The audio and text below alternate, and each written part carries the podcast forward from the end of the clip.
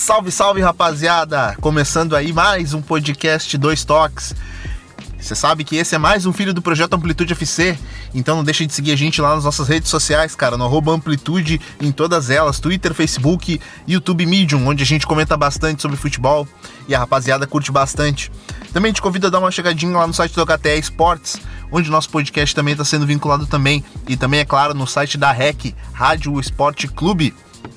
E hoje nós estamos aqui reunidos no Dois Toques para debater um pouco sobre as licenças da CBF. Licenças tão polêmicas essas que serão no ano de 2019. E é claro, para isso eu tô com os meus parceiros de sempre do Amplitude FC. Diga lá, Maquineto, como é que você tá, meu mano? Salve Nato, salve Arthur, salve ouvintes do, dos Toques.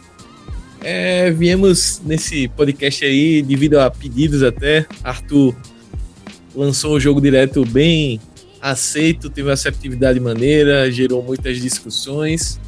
E aí a gente resolveu investir nesse tema e espero que a galera curta o debate.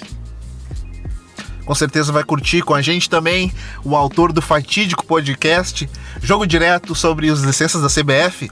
E aí, Arthur Salles, tudo certo para o debate de hoje? Fala, Nato, tudo bom? Tudo bom, Mac? E boa noite, bom dia, boa tarde aí para escutando.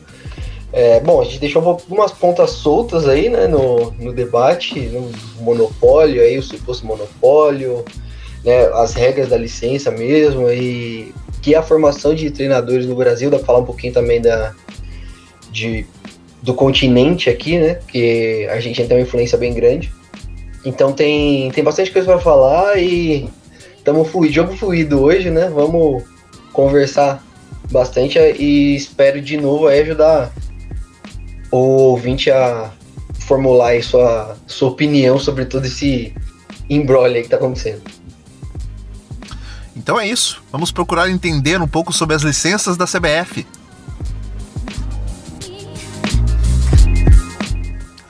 Rapaziada, hoje a gente está aqui reunido num, no bate-papo, que a gente pode dizer assim, hoje que a gente não tem nenhum convidado específico para o tema, como a gente sempre gosta de trazer aqui no Dois Toques. Mas assim, é interessante, cara, porque veio à tona dos, últimas, dos últimos dias para cá, no final do Campeonato Brasileiro, o fatídico curso da licença Pro da CBF. E com ele um cenário que a gente talvez imaginasse, mas que se formou de fato, que é alguns técnicos renegando esse curso, como foi o caso do Porta-Lupe. O Arthur, é, para início de conversa, cara, quando, quando surgiu a ideia aí de criar o, o jogo direto a, das licenças da CBF, cara, a gente não imaginasse, não imaginava que isso ia dar tanto pano pra manga, cara. Uh, mas fala aí, cara, o que, que você pensa a respeito de, desse curso? E vamos, vamos tentar amarrar aquelas pontas que você deixou solta aí com esse debate. É, é, é uma pergunta que já daria pra gente ah, uma hora, né, sobre o tema. É, o, que eu, o que eu penso sobre o curso, né, assim, a princípio, falando estritamente sobre o conteúdo do curso, né, sobre a qualidade, o que eu tenho para falar é que eu conheço alguns profissionais que atuam no, na, na CBF Academy. De todos, todos os profissionais que eu conheço são muito bons, muito preparados, assim, de nível de doutorado para cima, né? Então gente que é com muita experiência, né? Não, não, tem nada a ver com teóricos, né? Como dizem, se é, se é que dá para separar, né? Mas de teóricos não tem nada, são pessoas que realmente atuam no futebol há muito tempo e o que nada impede de serem, né? Preparadas no, no, no âmbito acadêmico também. Então, assim, é, sobre as pessoas que eu, das que eu conheço, são pessoas muito preparadas. E sobre o conteúdo, eu tive a oportunidade de, de estudar um pouco, e aí só você fez oportunidade de estudar, né? Só você pegar lá, entrar no site e ver qual é o conteúdo e a carga horária. Comparar as, li as licenças análogas do Brasil e da Federação Portuguesa, que segue o, o padrão europeu. Federação Portuguesa porque tá em português que é mais fácil de você comparar, simples assim. E elas não têm muita diferença. Elas têm pouquíssimas diferenças e, e os pré-requisitos para entrar na licença da CBF elas são mais exigentes. No caso, quem não tem experiência no futebol tem que ter formação ou estar se formando em educação física. É, no nosso caso, por exemplo, se a gente não trabalhou na área, no futebol da CBF, por três anos ininterruptos, né, os cinco, divididos, né? Você vai ter que estudar quatro anos de educação física para poder entrar na licença mais baixa. Isso não acontece no, no caso de Portugal.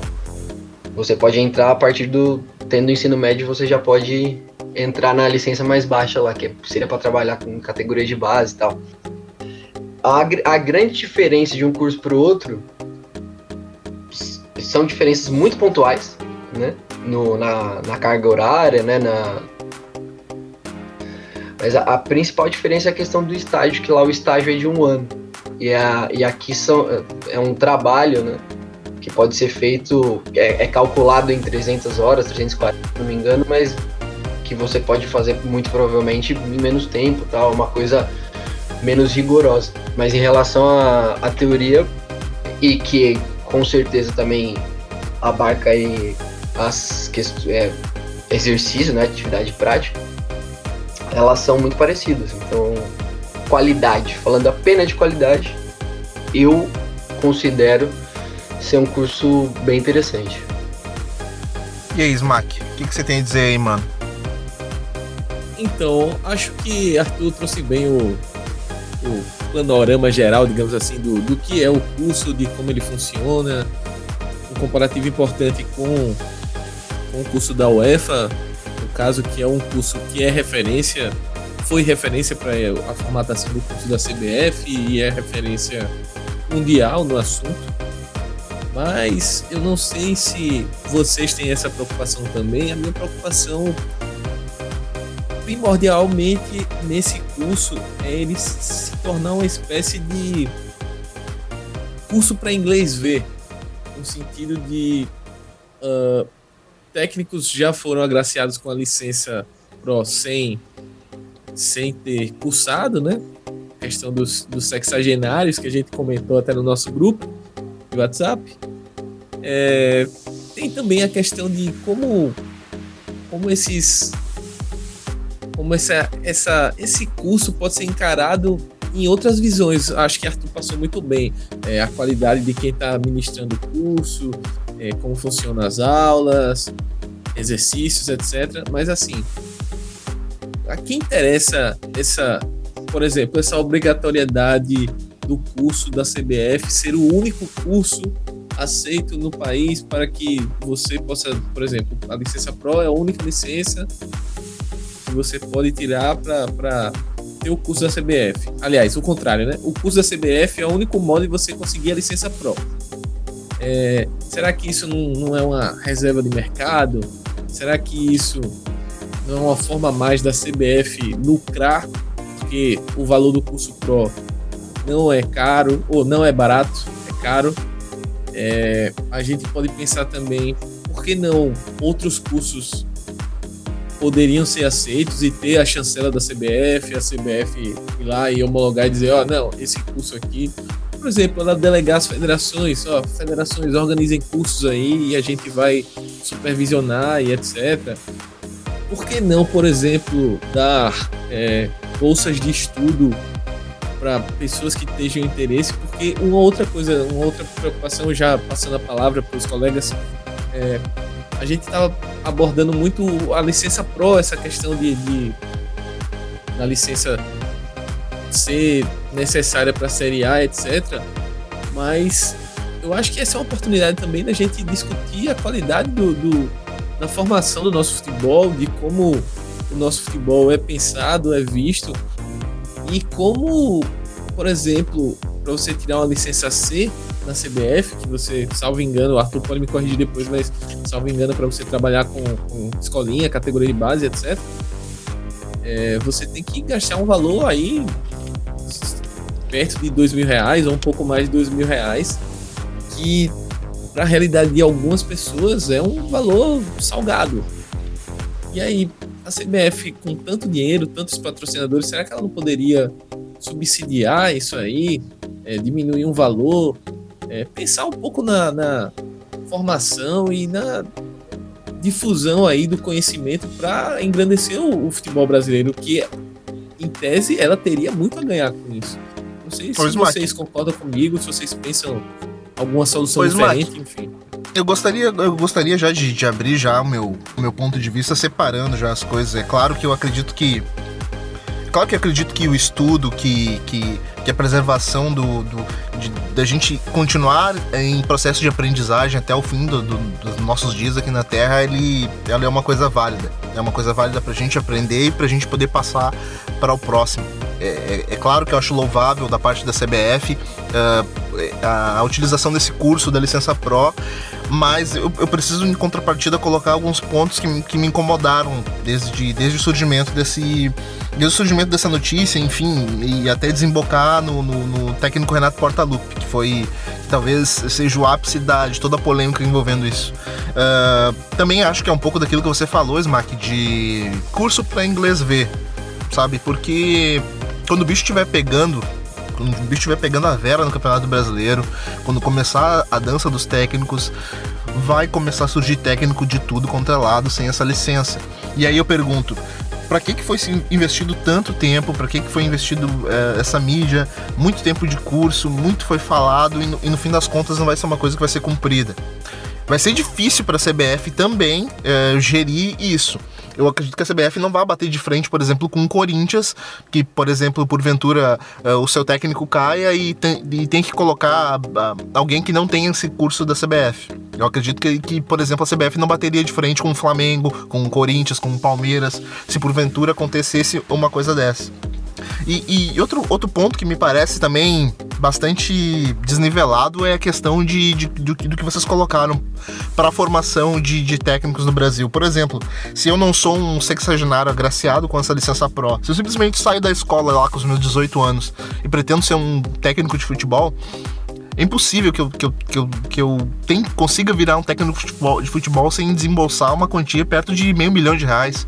Porque aí você envolve toda a questão da sua graduação, toda essa questão de cursos da CBF, que são cursos caros, cursos caros para quem não tem o acesso.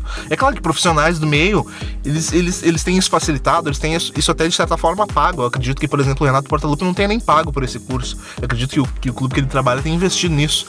Mas, uh, mas essa questão me incomoda de, de como, como é caro para um Hellis Mortal tentar virar um técnico de futebol no Brasil. Uh, isso, isso ainda é um, é um, é um, é um paradoxo de, de, de, castas ainda no Brasil. Apenas uma certa elite vai conseguir chegar até lá.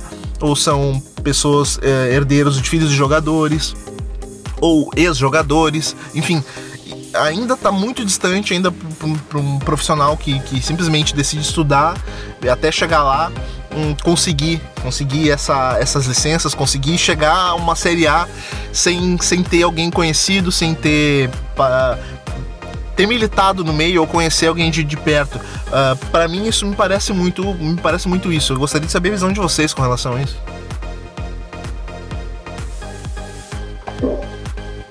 Então, Nato, eu queria, né, assim, você pontuou muitas coisas e, e acho que dá para dá pra gente ir falando aos poucos. Não escolhi uma, né? E dando, dando uma satisfação para vocês e para os ouvintes.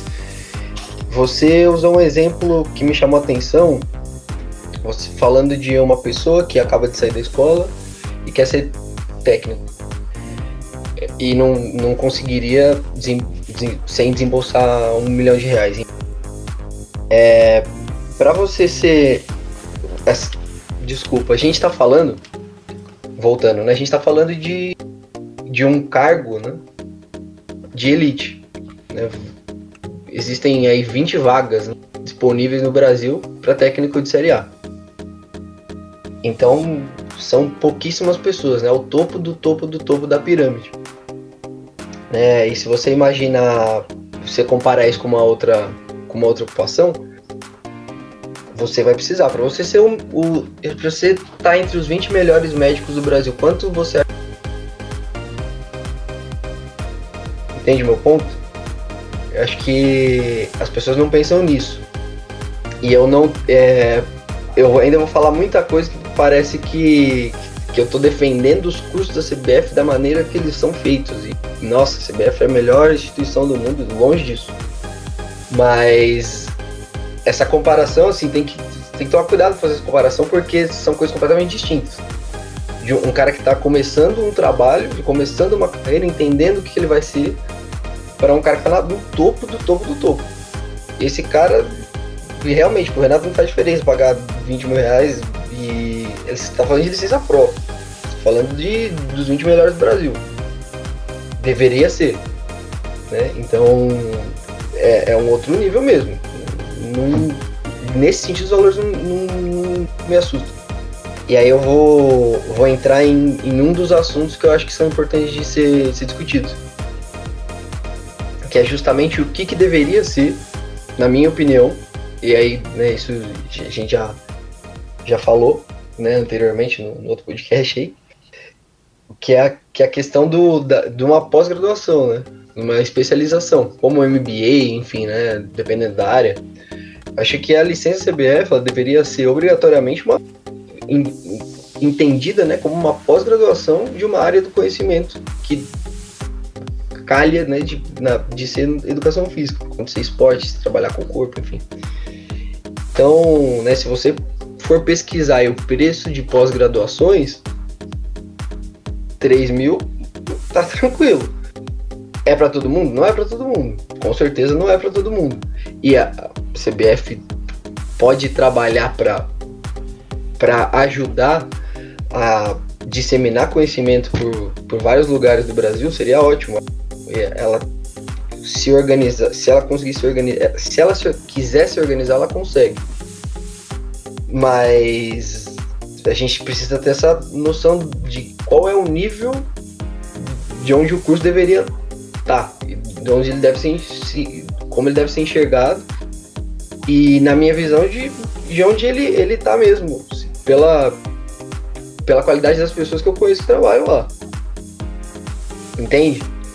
É, acho, acho que esse é um ponto importante. Aí, claro, aí, né, cada um tem, tem sua opinião também, isso daí é super discutível é legal fazer essa colocação. Eu entendo o que Arthur está falando. É, eu até concordo em certo ponto. Eu entendo que o, esse tipo de conhecimento bastante específico ele tem, tem um custo. Eu entendo isso. É, Para você ter professores de qualidade, é, material de qualidade, etc., fatalmente você tem que gastar. Essa é a realidade. Infelizmente, a realidade do nosso país, no sentido econômico, não é das melhores para uma grande parcela da população, mas o conhecimento ainda é uma coisa restrita. O que eu acho que aí é, é o meu é o meu ponto de divergência é que a gente poderia discutir, por exemplo, por que a CBF não subsidia isso. A CBF todo ano é, segundo eles não têm obrigação, porque são entidade privada, não tem obrigação de publicar os balancetes, etc, etc, mas é, o que a gente sabe é que a CBF fatura milhões e milhões e milhões com patrocínios, com é, até com os amistosos da seleção mesmo. Pô, se a gente pegar a grana aqui. Smack, Fala. Só, só, só uma coisa, eu acho que. Eu, pra vocês verem que eu não sou advogado longe disso. É, eu nem concordo muito com esse negócio da CBF não ter, ter obrigação de divulgar o balanço porque ela trabalha com patrimônio público, que é o, que é o futebol. Né? Sim, sim. Muita gente interpreta, e eu, e eu tô dentro dessas, dessas pessoas, e é, é outra questão totalmente discutível, mas que ela trabalha com um bem público aí, né? Que é, que é do povo brasileiro. Com e, certeza. E ela, e ela tem uma natureza pública a princípio, né, na história dela, que aí, se eu, se eu entrar demais nessa discussão, eu vou acabar falando uma besteira jurídica. A gente sabe que a gente sabe que, que ela é uma, uma confederação a princípio ligada ao governo, ligada ao ministério, enfim. Então não é, ela não é totalmente assim privada, além de trabalhar com esse nosso que é o futebol, mas é, mas a gente sabe que quando a, a, a corda aperta, a primeira alegação é essa: ah, a gente não tem obrigação, nós somos uma empresa privada, entidade privada, etc. Não tem essa obrigação, enfim. Mas eu só acho que, pensando no futebol brasileiro, que, como tu falou, é um, é um bem do povo brasileiro, é o esporte mais popular do Brasil, e a gente não vê esse tipo de investimento por parte da CBF. Uh, CBF, reitero, fatura milhões e milhões e não investe no futebol. Não investe de forma a contrapartida do que ela recebe, porque em tese a CBF não é uma entidade para ser lucrativa, ela é uma entidade para fomentar o futebol. Então, ela ainda está muito distante desse papel. O que aí agora voltando ao, ao curso da licença Pro que está tão em voga nos últimos dias. Esse tipo de ação, ao meu ver, acaba sendo muito mais para inglês ver. E aí é que eu, que eu quando eu falo minha outra fala, por isso que eu disse para inglês ver. Porque aparentemente é muito mais para a gente mostrar para a mídia, mostrar para o povo, entre aspas, olha aqui, a gente está trabalhando para futebol, nós estamos tentando melhorar o futebol brasileiro, porque nos últimos anos a CBF a gente sabe está envolta em vários e vários escândalos e o que mais se cobra que mais tem sido batido é o, o enfraquecimento do futebol brasileiro, a baixa qualidade do futebol praticado no Brasil. E isso acaba meio que sendo um, entre aspas, escudo da, da entidade para dizer, ó, aqui a, a, nossa parte a gente está fazendo, estamos tentando investir no futebol, qualificando os treinadores, etc. Mas aí é que, tá, como tu falou, Arthur, só concluindo aqui, né? Como o Arthur falou, é, isso é uma elite de 20 treinadores empregados, mas aí a gente vai botar mais uns 10 ou 15 nomes que poderiam assumir no caso desses 20 saírem. Então, assim, no, no universo aí de, sei lá, no máximo 40 treinadores, é, é muito pouco para você fomentar o futebol. Porque a gente não tá tendo essa, esse olho na, na base. Aí eu acho que também uma crítica fica uma crítica também à, à nossa mídia aí, talvez e, e, nisso eu me critico também, né? Eu acho que a gente poderia pensar mais, questionar mais os valores, por exemplo, que são ofertados para a base e a qualidade do curso e procurar saber como é que funciona. Fala, Nato. Eu acho que determinadas coisas depois do depois do histórico 7 a 1 que a gente acabou levando em casa da seleção brasileira ainda ainda reverberam na nossa sociedade, uh, como a questão de nada mudou. Ainda, ainda, ainda parece pra gente que pouca coisa mudou de, depois do 7 a 1 pra cá. E eu acredito que uma dessas coisas é essa, essa necessidade que a gente tem o tempo todo de que surjam novos técnicos, de que surjam novos técnicos de qualidade e que a CBS, a CBF se mexa. Se mexa nesse sentido, se mexa e faça alguma coisa pelo futebol a não ser arrecadar. É claro que, que você levantou aí, Isma, que a questão da, da, CPE, da CBF ser superavitária, isso é isso é, isso é ponto pacífico, isso todo mundo sabe que a CBF, uh, ah, em, em, número de, de esses amistosos que o Brasil faz, uh, vendas de, de, cotas de televisão, patrocinadores, cara, ela fatura muito, muito, muito. Uh, e, que, e que isso pouco volta para o futebol brasileiro, porque a CBF ela acaba administrando todas as todas as, as, da série A à série D do Campeonato Brasileiro tem ali a mão da CBF o que o que em outros países a gente não vê. No, a confederação do país é, gerindo também todo, todo, todo tipo de, de trabalho no futebol.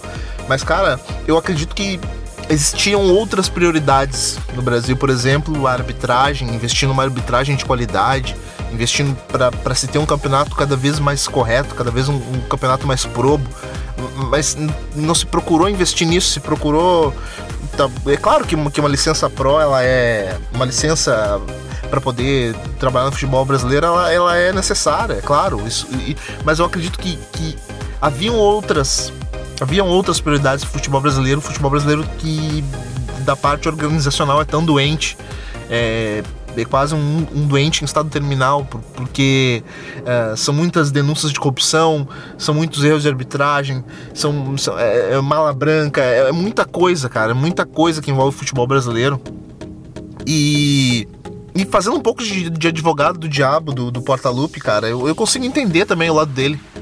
Uh, a gente muito discutiu isso em grupos de WhatsApp com os amigos e tal que ah, mas o Renato ele sempre deu deu essas deu essas entrevistas polêmicas que não ia para a Europa estudar, que isso, que aquilo, passando aquela ideia de o anti de, de, de o anti-estudo, anti-estudo que que olha lá, como o Arthur colocou no, pod, no próprio podcast, olha lá, o cara não estuda e se dá bem. Mas uh, também consigo entender o lado dele, porque daqui a pouco mais de 20 dias ele já vai ter de novo a luta. E o cara, enfim, são inúmeras viagens o ano todo, o calendário apertadíssimo. Se começa o ano em janeiro e se vai até início de dezembro, uh, isso se você não, não, não se classifica para outras competições uh, ah, para fora do país. Cara, um, o calendário brasileiro com seus quase 80, 90 jogos, cara, durante o ano ele também é sacrificante para qualquer um. Eu, o, o, Renato, por exemplo, quando terminou o último jogo do Grêmio no Campeonato Brasileiro, ele saiu correndo. Aquela imagem mostra ele da beira do campo, ele saiu correndo para pegar o voo dele e ir pro Rio de Janeiro, cara, porque ele não aguentava mais. Eu fazendo um pouco de, do advogado do diabo, a, a, a postura do Renato em si, isso aí incomodou vocês ou não? O que, que, que vocês pensam a respeito disso? Antes do, antes do Arthur falar, é, essa questão do Renato não, não me incomoda ele querer curtir as férias, é, gozar as férias dele, de aproveitar, ir pra praia, tomar água de coco, ficar na resenha lá com a filha dele, gravando stories no Instagram, isso para mim, sinceramente, não, não me incomoda. A única coisa que eu acho é que é, se há uma obrigação dada pela entidade de que o cara precisa frequentar as aulas do curso e tem que estar lá, etc. A gente pode discutir, é, é, um outro ponto, é, a gente pode discutir, pô, não seria melhor fazer durante as datas FIFA, durante o ano, o calendário do futebol brasileiro, que é outro problema, enfim. Eu acho que a gente pode discutir isso tudo. Mas eu, eu acredito que se a regra tá lá, é para ser cumprida. Então, assim, tá saindo notícias hoje de que, na verdade, o Renato ele meio que, entre aspas, largou o curso desse fim de ano e em fevereiro ele vai fazer as aulas do, da licença A, que é a licença de treinador, e até o final do ano que vem ele tiraria a licença Pro e estaria resolvido o problema. A questão é que ele precisa fazer o curso. Eu acho Mas, que poxa, no calendário brasileiro, como quer... é que ele conseguiria para isso? Como é... Desculpa, então, como é, que, como é que ele conseguiria tempo para isso no calendário brasileiro? Então, mas aí um, um, as os outros técnicos estão fazendo, né, cara? Então não dá para abrir exceção para um e os outros serem cobrados. Ou vai liberar para todo mundo, ou vai ter que todo mundo se adequar. Eu acho que assim, eu entendo a revolta dele, é não deixa de ser uma revolta, e é justo, é, um, é uma questão, pô, todo cara tem que aproveitar o seu período de férias. Só que é aquela coisa, por, a gente pode de novo discutir a qualidade do curso, é, se o que ele vai aprender vai ser extremamente relevante para ele desenvolver o trabalho dele, etc. Não sei, não sei. Arthur passou aí o panorama do, dos, das aulas, etc. Mas eu realmente não sei. O que eu posso falar é que se os outros estão lá se esforçando para ter o direito de treinar, etc., é, eu acho que infelizmente para ele, ele tem que se esforçar. Assim como outras pessoas muitas vezes querem fazer, adquirir um conhecimento extra, é, adquirir alguma coisa a mais, é, obviamente que não por obrigação, mas por querer, eu acho que essa diferença tem que ser pontuada. Mas se é uma obrigação que todos estão cumprindo, eu acho que ele tem que cumprir. Não sei qual é a visão de Arthur sobre isso. É, eu vou, vou tentar ser bem rápido, porque eu acho que tem pontos mais relevantes até nessa discussão, questão do monopólio, mas a gente está falando de um, de um cargo de elite, né, técnico do Grêmio. E de um cara que é elite no, no Brasil, né? Foi campeão da Libertadores, aí né, tá fazendo um ótimo trabalho no, no, à frente de um time gigante do Brasil. Né, enquanto tem muita gente guardando dinheiro para começar uma licença C, né, para tentar entrar no mercado do, do, futebol, que é uma pirâmide super afunilada, né, na parte de cima. Então, assim, a gente tem o ônus e o bônus.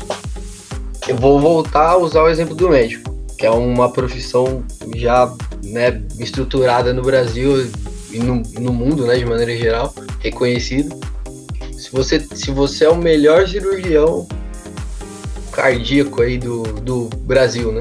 Então todo, todo mundo precisa de você. Você tá lá nas suas férias, onde você. No lugar que você quiser, em Marte, né? Tem dinheiro pra ir pra qualquer lugar que você quiser, enfim. Você tá lá nas suas férias, sua família, depois de dois anos aí, ficou estudando, ficou atendendo paciente, ficou viajando a trabalho. E aí o, o Papa tá no Brasil e precisa fazer uma cirurgia do coração. E os caras te ligam. Pô, o cara tá de férias, né? O cara vai. É o ônus e o bônus. O cara ganha muito e não é só pela questão do dinheiro, né? E ele merece isso. Ele ganha muito porque ele vive sob pressão. E, uma da, e, e um dos ônus, a partir de 2017, é fazer o curso. Não, não tem muito o que discutir nesse, nessa questão. Até pelo que o Smack falou, todos os outros estão fazendo. Não, acho que não, não tem muita polêmica nesse ponto, não, na minha opinião. Mano, a, a respeito disso, nesse, nessa analogia que você fez aí do médico, eu respeito ela, mas eu também. Eu também. É, é, é, eu, consigo, eu consigo enxergar um pouco diferente, né, cara? Porque. Porque. É, pelas questões que eu já coloquei também, do, do, como você mesmo falou, o cara sofre alta pressão de estresse durante 12 anos, do, durante 12 meses do ano. Ele também é. Também precisa, como ser humano, também precisa extravasar, embora ele se, embora ou também por conta de, dele fazer parte ali daquela dessa elite de 20, de 20 técnicos que estão espalhados aí por todo o Brasil que vão dirigir aí clubes da Série A uh, na, na, na, durante o ano de 2009, 2020 e tal. Mas essa questão, Arthur, do, do, do monopólio, cara, que você colocou pra gente, velho, uh, isso é uma questão que, que, que, que me, me, não entra na minha cabeça também, cara, pelo fato de claro, a da CBF é aquela que, que, que detém aí os direitos de, de, de, poder fazer o Campeonato Brasileiro, Copa do Brasil, enfim. Mas uh, pelo fato de, de, de, ser somente ela, que de repente se ela exigisse tal, talvez uma, uma, uma, graduação fora do Brasil, como a, como a de Portugal, talvez isso, isso não ficaria melhor para o cenário brasileiro, porque de repente o treinador que consegue fazer essa licença uh, lá em Lisboa, ou enfim, Coimbra, Portugal, ele, ele, ele, possa, ele possa, além de, de, de trabalhar trabalhar no Brasil, trabalhar, trabalhar em qualquer lugar do mundo. Ah, porque... sim, mas ela, isso daí já tá, já tá, já tá previsto, viu, Nato? Isso daí tá previsto no, no regulamento ela é a licença Pro, né, ou a licença C, dependendo né, de, de qual cargo lá, e, e análogas. Está previsto. Análogas, no caso, seria da UEFA mesmo, né, mas está previsto. Tá então a licença, a licença Pro da CBF, ela, ela de certa forma ela conversa também com a licença, com as licenças que, que, que com licenças análogas da UEFA, sim. Se você que nem o Milton Mendes, né, que é um caso se ele tiver uma análoga da Pro, tá, você tá tranquilo. Ele, se eu não me engano, ele tem, não tenho certeza, mas. Em mas, mas... ele, ele formou completo na UEFA.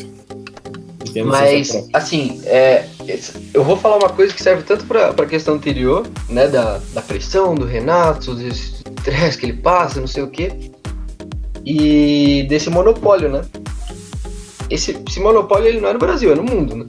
É a FIFA que você que, que futebol você quer jogar, onde você quer estar, tá? na Copa do Mundo da FIFA, na Champions League, que é da FIFA, né, né tá dentro do sistema da FIFA de confederações. É, tá é na UEFA, mas tá na FIFA. É um monopólio total. E o que, que eu digo em relação a isso? Você pode simplesmente sair. Você não é obrigado a trabalhar como técnico de futebol da CBF, né? Nos campeonatos da CBF tem outras ligas. Tem outras ligas paralelas, tem Várzea, tem Campeonato Amador, enfim, é, campeonato né, que, que dá renda, né? Apesar de ser amador, mas dá renda, né? É, você quer estar tá lá por quê? Porque traz mais status, traz mais dinheiro. Aí você tem que jogar regras do jogo, né? Simples assim. Então, para essas duas para essas duas situações em relação ao estresse do Renato, que todos passam, e em relação ao monopólio, o, você, você não é obrigado a ter nenhuma formação para ser técnico no Brasil. Para ser técnico de futebol, treinador de futebol no Brasil, você não. Mas, a partir de 2017, para participar dos campeonatos organizados pela CBF, aí sim, o que o Renato pode fazer é chama o Messi, chama o Cristiano Ronaldo, monta uma liga fora da FIFA. Aí ele não precisa fazer nada disso. Entendeu? Só que para ele não vai ser muito interessante. Então é melhor seguir, seguir a, as regras da FIFA, Comembol e CBF, né, no caso. Mas a gente sabe também que a CBF é uma entidade que não é muito respeitada né, no, no senso comum né, e com justiça, né, em muitos casos, né, pela, pela sua história, né, apesar de ter, de ser, né, confederação que tem a seleção mais vitoriosa, e é bom se a gente lembrar disso também. Mas ela tem essa ela, ela tem essa fama, né, digamos assim, isso acaba atrapalhando um pouco essa esse movimento, né? Mas eu acredito que o movimento de padronização de formação é, é essencial para que o cargo de técnico e todos os outros que, que são relevantes no, no mundo do futebol, analista de desempenho, jornalista, inclusive, muitos outros, eu acho que é muito, é muito relevante que se tenha uma, uma formação padronizada. Porque isso contribui para o status social. Né? Você é mais respeitado. Consequentemente, tende a, a melhorar os salários, né? aumenta a concorrência. acredito que, que para as profissões do, do meio do futebol elas são, são muito positivas.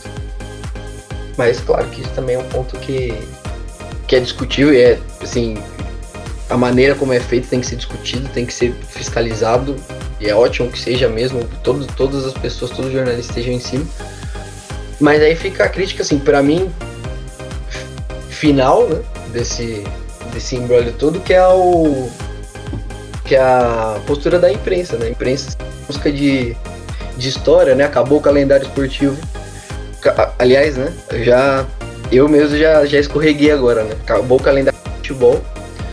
Você não, em vez de, não, pô, legal, né? Agora a gente tem já dezembro e janeiro para falar de outra coisa. Não, a gente vai procurar história, a gente vai procurar personagem, vai procurar especulação, vai cair em especulação de empresário, né? Para encher os programas ao vivo que tem o dia inteiro, que não tem nenhuma necessidade disso, né? Para encher o, essa programação com história que não é relevante. Não me interessa para onde o Renato está indo fora do curso. Não interessa para a população para onde o Renato está indo fora do curso. Não faz nenhuma diferença. Se ele tá na praia, se ele tá dormindo, se ele tá uma balada, não importa. Só que a imprensa acaba valorizando o personagem e valorizando um personagem personagem, não tô falando da pessoa. personagem que é nocivo para o país que está vivendo um momento totalmente anti-intelectual, anti-formação, anti-ciência, anti, anti qualquer forma de liberdade, né? Assim, de, de, busca por conhecimento, liberdade nesse sentido de busca por conhecimento, né? Isso que eu tô querendo dizer. E aí um, um cara, um, um, personagem como esse é. Então acho que a imprensa contribui de maneira péssima, né? Para a criação dessa, dessa celeuma toda, sendo que a gente sabe que no fim das contas ele vai trabalhar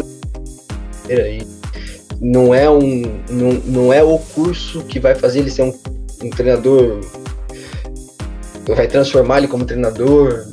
Ele vai aprender, todo mundo aprende, todo mundo tem, tem o que aprender. Mas é óbvio que não também, mas enfim, esse, esse papel da imprensa, assim, o que a imprensa faz é, é deplorável. Acho que esse é o ponto que eu não, não poderia deixar de destacar também antes de, de terminar esse, esse podcast aí. Arthur, é, aproveitando esse entre aspas rela final na imprensa e toda a abordagem que está sendo feita por conta do, é, da, da, história do Renato Gaúcho mesmo, de não, do, não ir no curso, etc.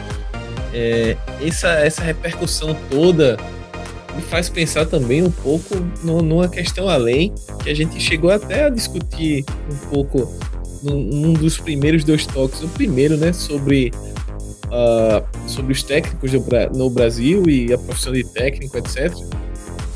Que é a questão do, do, da visão do técnico brasileiro lá fora, principalmente na Europa. Pensando, por exemplo, o Renato, ele é um cara que, se o Tite hoje cair, é um cara que está sendo extremamente cogitado para a seleção brasileira, por exemplo. E aí, é, pensando nessa, até nessa integração que a gente conversou dos cursos da CBF com a UEFA, é, com, sei lá, o curso, por exemplo, a AFA tem um curso que já é reconhecido pela UEFA, a CBF está tentando fazer um, um, um, paralelo quanto a isso. Tu não acha que essa, essa repercussão que foi dada por conta do caso do Renato, ela pode ser prejudicial nessa troca de ideias, troca de informações, ou eu particularmente acho também que, que não influencia tanto porque é um episódio, mas que poderia ser tratado como ah, o cara não quer ir, problema dele e segue a vida e depois eles que se resolvam para lá. No máximo seria notícia, ao meu ver, né? Seria um, fato relevante jornalisticamente falando, se chegasse ao ponto dele dizer não vou fazer de jeito nenhum e acabou. Já que não querem, não me querem como técnico, estou me aposentando aqui e tal. Você acha que isso tem um, um, um grande um grande apelo perante essa questão da, da junção, aceitação da UEFA e vice-versa, ou você acha que é irrelevante? Sinceramente, eu não, eu não sei, viu, Smack? Porque, assim, né, eu, eu acho que é tudo impressão que eu vou falar. Né? Eu acho que, assim, é mais questão da, de uma boa relação da, da CBF com a, com a UEFA, né, com a FIFA, né, para pressionar a UEFA, que, né, pelo que a gente sabe, eu não, não sei muita coisa, mas pelo que a gente escuta falar aí, né, da, da própria imprensa, a CBF tá no momento que não tem muita influência internacional, então fica um pouco mais complicado do que um, uma passagem dessa, assim, mas né, um, um, personagem personagem de novo vou batendo naquele personagem, criticando a pessoa do Renato, longe disso. É, mas um personagem como esse, eu acho que nunca é benéfico, né? Nunca é benéfico. O personagem criado pela imprensa também, né? O cara que não estuda, né? Eu vou, eu vou ficar batendo nessa tecla, olha, ele não estuda, que legal, né? Ou que interessante, ou que divertido, enfim. Né, um personagem criado pela imprensa acho que não vai ser positivo de maneira nenhuma, né? Se, o quão negativo vai ser, é, aí eu não, não consigo julgar. Mas, né, positivo não vai ser de maneira nenhuma, assim, e pra não, pra não falar que tô, assim, só criticando, né, criticando por criticar, eu acho que, assim, uma, uma abordagem e que ninguém sabe, né, realmente ninguém sabe e seria muito interessante para para quem se interessa pela área, né, e por nossa, um monte de criança aí que, sonha ser jogadores e, e até quer, quer entender melhor o treino, né, a alimentação. O que, que é o que, que é dado no curso? Como que o curso pode ajudar no treinador no dia a dia, né? Entrevista o Tite, entrevista outros treinadores que estão lá, outros treinadores desconhecidos, né? Assessores de assessoria aí trabalhando, né? Para colocar os treinadores em evidência também, seria legal. Pô, eu aprendi isso, aí no outro, na outra temporada eu fiz isso e isso por causa disso. É super bacana, mas não, né? É mais, é mais cômodo, é mais fácil. É, é muito triste que, que a imprensa também vá adote a postura do, do da audiência pela audiência e, e suponha que só só essas histórias que, que possam trazer resultados, né? Só isso. Né? É, é, acho que isso tem que ser repensado. E olha que bacana, mais um podcast quentinho para você aqui no Amplitude FC, cara. É, uma, um, é um papo que, que a gente bateu aqui que ele, ele não encerra por aqui, né, rapaziada? Como, como a gente debateu aqui durante quase essa uma hora. Uh, esse curso da CBF ele vai dar muito o que falar ainda. Tem muitas uh, coisas a favor, muitas coisas contra, e nisso a gente vai debater muito ainda ao longo do ano. Cara, eu já faço novamente convite para você que está ouvindo a gente, seguir a gente lá nas nossas redes sociais, no FC em todas elas: Twitter, Facebook, YouTube e Medium. Dá uma chegadinha no site da HTE Esportes e do pessoal lá da REC, da Rádio Esporte Clube. Smack Neto, meu parceiro, uh, foi um baita papo, mas a gente não, não chega numa conclusão e nem, nem deverá chegar numa, né? É, eu acho que a intenção do nosso debate é muito mais de é, expor os nossos pontos de vista, é, analisar um pouco o cenário, né? o, o, atual estágio desse curso de técnicos, o que é que ele realmente pode oferecer para o futebol brasileiro, é, tentar enxergar além da, da polêmica. Eu sei que a gente é, discutiu um pouco essa questão do Renato, mas tentar, tentamos aqui também enxergar um pouquinho além da, da polêmica em si e pensar um pouquinho além do que poderia realmente ser feito para melhorar, é, o que é que a gente acha sobre o cenário dos técnicos e o que é que a gente poderia pensar de melhor para além disso também, para além de, dessa questão dos técnicos. Enfim, acho que foi um debate bastante, bastante produtivo e interessante. No mais, eu queria agradecer a Arthur aí que deu aula sobre o tema. É um cara que estuda bastante a formação, não só a formação de base, mas a formação do, do profissional da bola e é um cara que acrescenta demais no nosso time. No mais, eu queria agradecer a todo mundo que está ouvindo, galera que nos ouviu durante esse 2018, foi início de projeto, tá, tá bem legal os nossos números, nossa receptividade. E para quem quiser discutir futebol, bola, música e outras cositas mais da vida, arroba Smackneto no Twitter, no Instagram, no Facebook, enfim, estamos abertos para conversar sempre. Grande abraço para todo mundo. Falou, Smack. Diz aí, Arthur. Foi um baita papo aí novamente, cara, e com certeza esse assunto ele não se encerra por aqui, a gente vai discutir muito, mas muito obrigado aí por contribuir com esse papo de hoje, cara. Ah, valeu né, pelo bate-bola. E é, vamos, vamos ver aí se a galera, se a galera, a galera agradeço também os ouvintes terem ficado até o final com a gente. E vamos ver se, a, se, o, se o nível aí sobe um pouco, né? A gente tira um pouco essa questão da, da polêmica, essa cortina de fumaça da frente pra gente entender. Tentar entender um pouco mais e buscar melhorar, né? Sempre melhorar.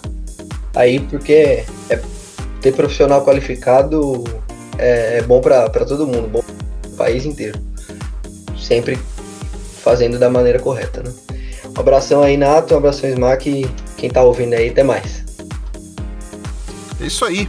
E com esse podcast de hoje, a gente se despede da nossa primeira temporada aqui no Dois Toques.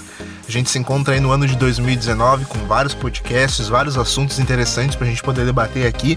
E a gente espera muito você que continue contribuindo com a nossa audiência no Spotify, iTunes uh, e todos os agregadores de podcast, porque em 2019 a gente vem com tudo, certo? Te convido de novo para seguir a gente nas nossas redes sociais, Twitter, Facebook, YouTube, em todas as plataformas a gente está chegando, certo? Um bom fim de ano para você e até 2019. Tchau, tchau.